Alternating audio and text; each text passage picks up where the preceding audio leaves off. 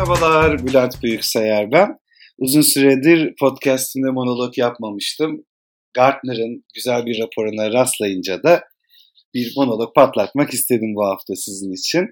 Şimdi biliyorsunuz Covid-19 üzerine yazmayan, çizmeyen, konuşmayan kalmadı. Ama neler yapılacak, neler edilecek, nasıl ilerliyoruz, nasıl evriliyoruz? Gartner'ın e, çok yakın bir süre içerisinde 400 insan kaynakları profesyoneli, 300 finans lideri ve 4000 çalışan ile global olarak yaptığı bir araştırma var. Ve raporda Covid sonrası yükselen 9 iş trendinden bahsetmiş. Bu iş trendlerinin geleceği, uzun vadeli etkileri ve insan kaynaklarında alınabilecek aksiyonlarla ilgili bir takım güzel veriler var. Bunlardan bahsetmek istedim size bu hafta. Şimdi yüksel, bu yükselen trendleri şöyle başlık başlık geçeyim kısaca. Bazıları sürpriz olmayacak tabii ki bildiğimiz şeyler. Birincisi daha çok kişinin uzaktan çalışıyor olması tabii. Çalışan verisinin kullanımında artış, bu Big Data'nın İK tarafında kullanımda artış var. İşverenlerin sosyal güvenlik ağı rolündeki önemi. Bunun dışında da taşeron çalışanlar daha fazla kullanılmaya başlanmış. Rapordan bu çıkıyor. Yeni etkiler var. Beşinci madde olarak onu söyleyebilirim. Kritik beceriler artık rollerle çok bağdaşık değil, ayrışıyorlar biraz. Bunun birazdan bahsedeceğim ama rollerin flulaşmasıyla da alakası olabilir. Bazı çalışanlar kriz durumlarında e, çalışmayı e, daha insancıl buluyor. Yani uzaktan çalışmanın daha insancı olduğu yönünde bir fikir belirtmişler ama bazıları da bunun tam tersine fikir belirtmişler. Bu altıncı maddeydi.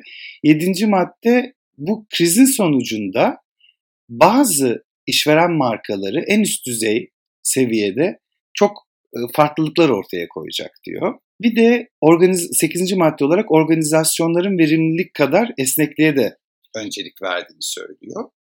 Ve son madde, 9. maddede kriz örgütsel kompleksiteye yani karmaşıklığa, zorlayıcı tasarıma kültüre ve e, değer önermesine katkıda bulunuyor diye belirtmiş. Şimdi gelin bu maddelerin üzerinden kısa kısa geçelim verilerle neler demişler. Bu uzaktan birinci madde uzaktan çalışmayla ilgili pandemi öncesi %30 olan uzaktan çalışma oranının %48'e çıkmış olduğu tespit edilmiş. Ve bu maddelerin her biri yani bu demin saydığım maddelerin her biri değişik boyutlarda. İşte kritik beceriler, yetkinlikler, çalışan deneyimi, performans yönetimi, liderlik, işe alım gibi farklı boyutlarda değerlendirilmiş. Uzaktan çalışma için şöyle bir değerlendirme var. Daha fazla dijital yetkinlik önem kazanmaya devam ediyor diyor. Etkili uzaktan çalışmayı sağlayan yeni beceriler belirlememizi öneriyor rapor. Ve tabii ki dijital yetkinlikler gerçekten önemliydi ve daha da önem kazanmaya devam ediyor. İşte uzaktan çalışmanın getirdiği her türlü programın, modülün iyi seviyede, advanced seviyede kullanıcısı olmak, İK profesyonelleri için yeni bir insan kaynakları modülü devreye geçiriliyorsa bununla ilgili iş analizlerinin yapılması ya da en azından destek verilmesi, sürecin entegrasyonu bunlar önem kazanıyor. Beceri olarak da bunları kullanabilecek e, yetkinliklere ihtiyacımız var gözüküyor. Yönetim stillerinin uzak ekip ihtiyaçlarına göre uyarlanması önemli. Ve çalışan deneyimi için de şöyle güzel bir bilgi var. Uzaktan çalışma dünyası için yeni çalışan yolculuk haritaları oluşturun. Ben şu anda bir İK departmanının başında olsaydım muhtemelen böyle süreç süreç her süreci e, uyarlamayı düşünürdüm çok geç kalmadan. Esnek çalışma seçenekleri sağlayın deniyor.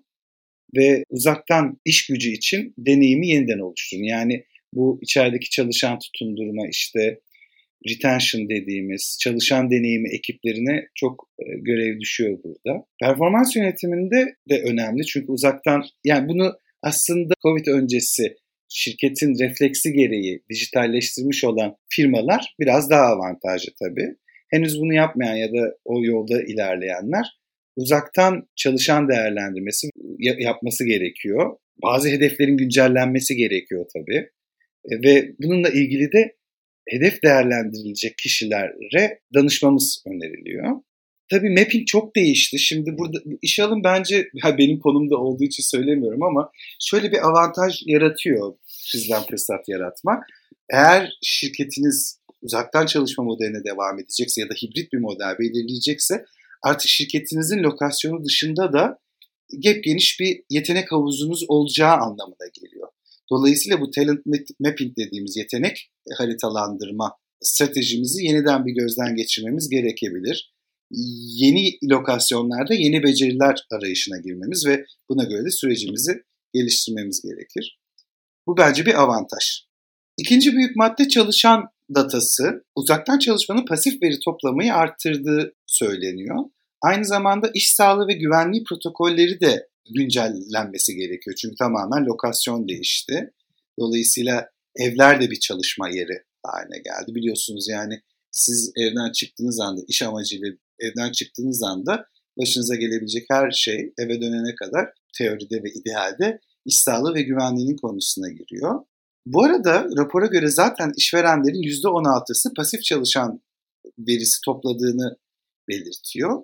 Ama bu yeni dönemle birlikte gerekli olan yerlerde tabii sanal giriş çıkış saatlerinin ölçümlenmesi, e-postalarda daha farklı özelliklerin getirilmesi uzaktan çalışmaya göre, dahili iletişimin kolaylaştırılması, işte konuma veya e, kişinin hareket alanına göre e, güncellemeler yapılması ön plana çıkıyor. İnsan kaynakları teknolojisinin stratejisinde ve e, yönetiminde ise işte bütün bu biraz önce bahsettiğim veri depolamalarının iyileştirilmesi, yönetimi ve analizine ağırlık vermek gerekiyor. Tabii bir yandan da bu datayı toplarken etik ve yasal veri kullanımına ilişkin e, politikaları da bir gözden geçirmemizde fayda var. Performans yönetimine gelince çalışan verisiyle ilgili verilerin değerlendirmedeki etkisini belirlememiz gerekiyor. İşte verimlilik ve performans değerlendirmesi datası, işte bu derecelendirmeler nasıl derecelendiriyorsanız sayısal veya harf olarak ve ödüllendirmeler tabii. İşverenlerin sosyal güvenlik ağ rolünde artan bir önemi var. Bu bence biraz psikolojik sermaye ile de ilgili üçüncü madde olarak. Piyasa üstünde ücretlendirme, ebeveyn izninin e, artışı, cinsiyet eşitliği gibi konular yine ön planda ve bunlar motive edici güç olarak tabir ediliyor. İşverenlerin toplumsal rolü de çok arttı bu pandemiyle birlikte tabii. Çalışan deneyimi tarafına baktığımızda özellikle aile gibi kişisel faktörleri hesaba katmak için çalışan deneyimin sınırlarını genişletilmesi gerekiyor. Çünkü artık aile ortamında çoluk çocuk, kedi köpek hep birlikte çalışıyoruz. Dolayısıyla onları da çalışan deneyimin içine katmak ya da en azından göz ardı etmemek gerekiyor. İnsan kaynakları stratejisinde de şöyle bir durum var. Yani kafa sağlığı çok önemli, psikolojik sağlık değil mi? Çalışanların psikolojik sağlığını destekleyecek araçlar ve süreçler geliştirmek önemli bu dönemde. Tabii işten çıkarmalar yaşayan ne yazık ki firmalar da oldu. Dolayısıyla işte bu tazminat ödemeleri, örneğin uzaktan çalışamayan çalışanlar için tazminatın korunması, fiziksel ya da işte zihinsel refah faydalarının sunulması önemli. Bir de şöyle ilginç bir veri var. E, taşeron çalışanlar artıyor. Yani işverenler maliyetini azaltmak ve personel sayısını da arttırmak için taşeron çalışanları kullanmaya başlamışlar.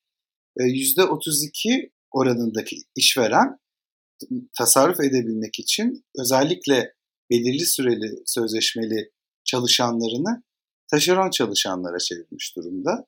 Bunun dışında de bu yine bu taşeron çalışanlarla da ilgili dolaylı işverenin sorumlulukları var ve onların işte gelişimini sağlamak, iş için uygun hale getirmek, geliştirmelerini sağlamak. İşte bu, bu da geleneksel olmayan bir istihdam modeli getiriyor. Bununla ilgili süreçlerin ve yönetimin resmileştirilmesi.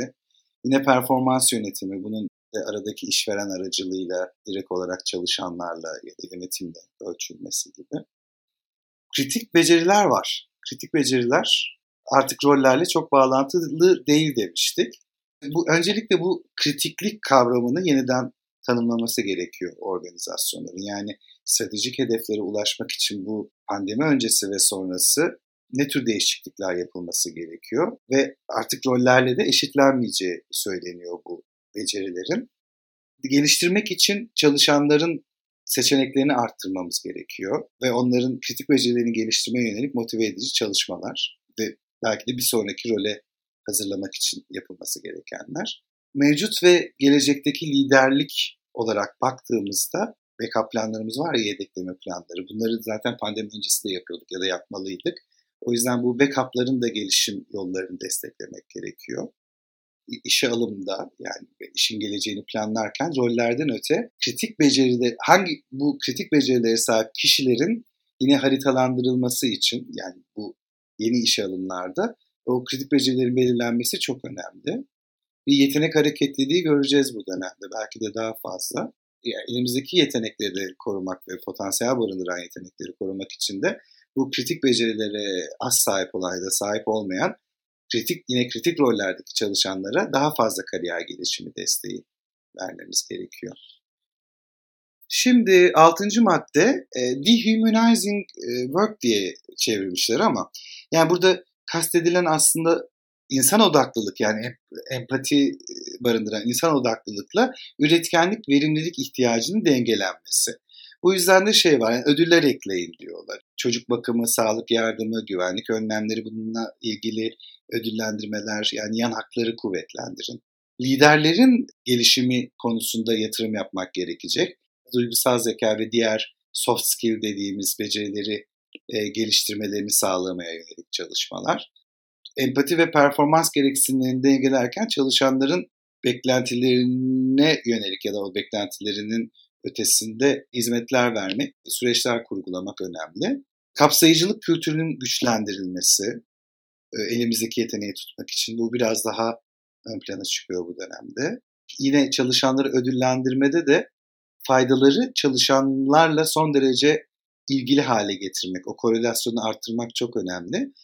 Pazar odağı veya herkese uyan tek boyutlu yönetim yaklaşımı artık işe yaramayabilir. Üst düzey işveren markaları maddesi var. Bence bu da çok önemli. Şimdi alınan yetenekle ilgili kararlar gelecek yıllarda işveren markalarını tanımlayacak. Yani artık çalışanlara e, bağlılıklarını gösteren kuruluşlar ve dolayısıyla çalışan bağlılığını yükselten kuruluşlar en üst düzey işverenler olarak görülecektir. Yani siz de İK profesyonelleri olarak hani dinleyicilerimiz arasında bulunan İK profesyonelleri olarak işveren markasının ne kadar maliyet güçlü bir işveren markası ne kadar maliyet azaltıcı ve verimlilik arttırıcı bir süreç olduğunu biliyorsunuz. Dolayısıyla üst düzey işveren olarak tanımlanan markalar gerçekten çok karlı ileriye yönelik. Pandemiye e, cevaben kuruluşunuzun işe alım süreçlerini de gözden geçirmeniz önemli. Ve bu dönemde yine CEO, yönetim kurulu ya da C-level tarafını ikna etmek ve onların mindsetlerini güncellemek için insan kaynakları profesyonellerine çok iş düşüyor. O yüzden bu yönetim kurulunuzun ya da CEO'nuzun iş gücü kararlarını kalıcı etkisini anlamasına yardımcı olmamız gerekecek. Organizasyonel dayanıklılık ya da kurumsal dayanıklılık, örgütsel dayanıklılık bunları söyleyebiliriz. Bunlar da önemli. Covid-19 krizinden önce e, organizasyonların yeniden tasarımlarının çoğunluğu verimliliği arttırmaya odaklanmıştı. E, bu salgın e, ve salgın sonrası esnekliğe olan ihtiyacı da gösterdiği için organizasyonların esnekliği göz önünde bulundurarak tasarlanması ön plana çıkıyor. Yalın operasyonlar işte bu agile operasyon şey organizasyonlar veya yaşayan organizmalar dediğimiz e, organizasyonlar e, organizasyon şemaları bize esneklik kazandıracak. Bunun dışında yine işte bu organizasyona göre becerinin modellenmesi ve koşullar değiştikçe hızlı bir şekilde güncellenmesi gerekiyor. Çeşitlilik, çeşitlilik, çeşitlilikleri çok bahsediyoruz değil mi? Bu organizasyon tasarımını yaparken rollerin de, görevlerin de, yapıların, süreçlerin de bu esnekliği arttırmaya yönelik tasarlanması gerekiyor. Yetenek analizi ön plana çıkıyor tabii bu örgütsel dayanıklılığı kurgularken. Kaynak bulma kararlarını desteklemek, desteklemek için veri toplamamız gerekiyor. Ve bu süreci ne zaman değiştireceğimize ve esneteceğimize karar vermek için minimum kritik girdileri tanımlamamız gerekiyor. Bununla birlikte çalışanları daha çeşitli, uyarlanabilir, esnek kariyerler sağlayarak, işlevler arası bilgi ve eğitim kazanmalarını sağlayarak çalışanların daha çeşitli, uyarlanabilir, esnek kariyerler, kariyer yolları e, sunmamız sağlanıyor. Bir de örgütsel kompleksite dediğimiz bir trend var. Kriz biliyorsunuz fırsatlara e, evrilebiliyor. Fırsatlar çıkartabiliyoruz içinde. Kriz sonrası da yükselme oluyor biliyorsunuz bu fırsatlar trendinde. Dolayısıyla küresel birleşmeler ve satın almaların artacağı öngörülüyor. Bu da birçok yetenek hareketliliğini ortaya çıkartıyor. İK fonksiyonlarında çevik işletme modellerine, firmanızın yapısı buna uygunsa ya da bu potansiyeli barındırıyorsa çevik işletme modellerine geçiş yapması, yapılması öneriliyor. Sorunları çözmek için varlıkların, kaynakların esnek bir şekilde daha dağılımı. Bürokrasiyi yok edemiyorsanız en azından böl ve fethet felsefesiyle bürokrasiyi parçalara ay- ayırın diyor ve yine Agile felsefesinde olduğu gibi minimum uygulanabilir ürünler çıkacak e, projelerin desteklenmesi çok önemli. Bölgesel İK liderlerinin e, yetenek ve diğer süreçler için entegrasyon çabalarına daha fazla öncülük etmesi gerekiyor. Yani alıp merkezdeki süreci uygulamak yerine bu entegrasyon için daha proaktif olmaları gerekiyor. Yine buna göre de performans yönetimine özelleştirmeleri. Ve yine ödüllendirmede de hani kuruluşunuzda bir büyüme, organik büyüme, satın almayla büyüme, bir birleşme bir şey varsa yan haklar, ödüllendirme, yetenek hareketliliği ile ilgili e, süreçlerinizde gözden geçirmenizde fayda var. Bir de raporun sonunda böyle üç başlıklı e, pandemi döneminde rakiplerinizden ayrılmak ve fark yaratmak için sonraki adımlar ne olabilirle ilgili bilgilendirmeler var. İşte bu bütün bahsettiğim trendlerin takibini yapın ve nasıl geliştiklerini takip edin diyor. E, kuruluşunuz için olası sonuçları tahmin edebilirsiniz ve tahminlerinizi size uygun olarak da stratejide gerekli değişiklikleri yapabilirsiniz diyor. Evet, rapor özünde bunları anlatıyor. Araya biraz yorumlarımı da serpiştirdim. Peki toparlamak gerekirse ben cebime bu araştırma sonucunda neler koydum?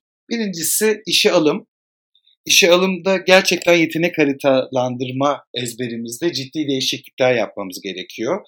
Özellikle uzaktan çalışma modelini benimsemiş firmalar için artık lokasyonun bir önemi yok. Bütün dünya oyun alanımız, yeteneği lokasyon bağımsız dilediğimiz her yerden çekip alabiliyor olmamız lazım artık.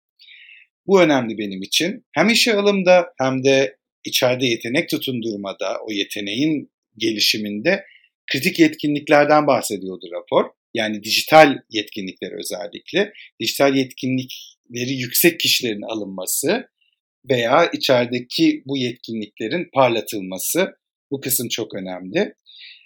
Kritik becerilerin artık rollerle bağlantılı olmaması e, ilginç.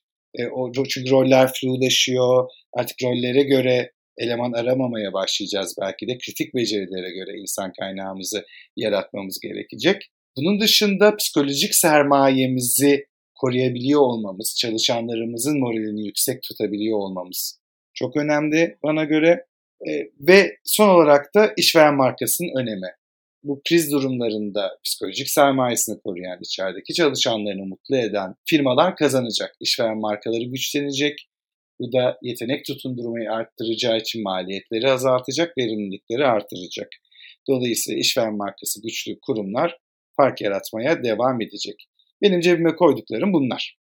Size Gartner'ın yani global bir araştırma ve danışmanlık firması olan Gartner'ın yaklaşık 5000 kişiyle yaptığı araştırma sonucuna göre COVID-19 sonrasında 9 iş trendi bunların uzun vadeli etkileri ve insan kaynaklarında alınabilecek aksiyonlarla ilgili raporundan bahsettim. Dinlediğiniz için çok teşekkür ediyorum. Bir sonraki monologumda görüşmek üzere.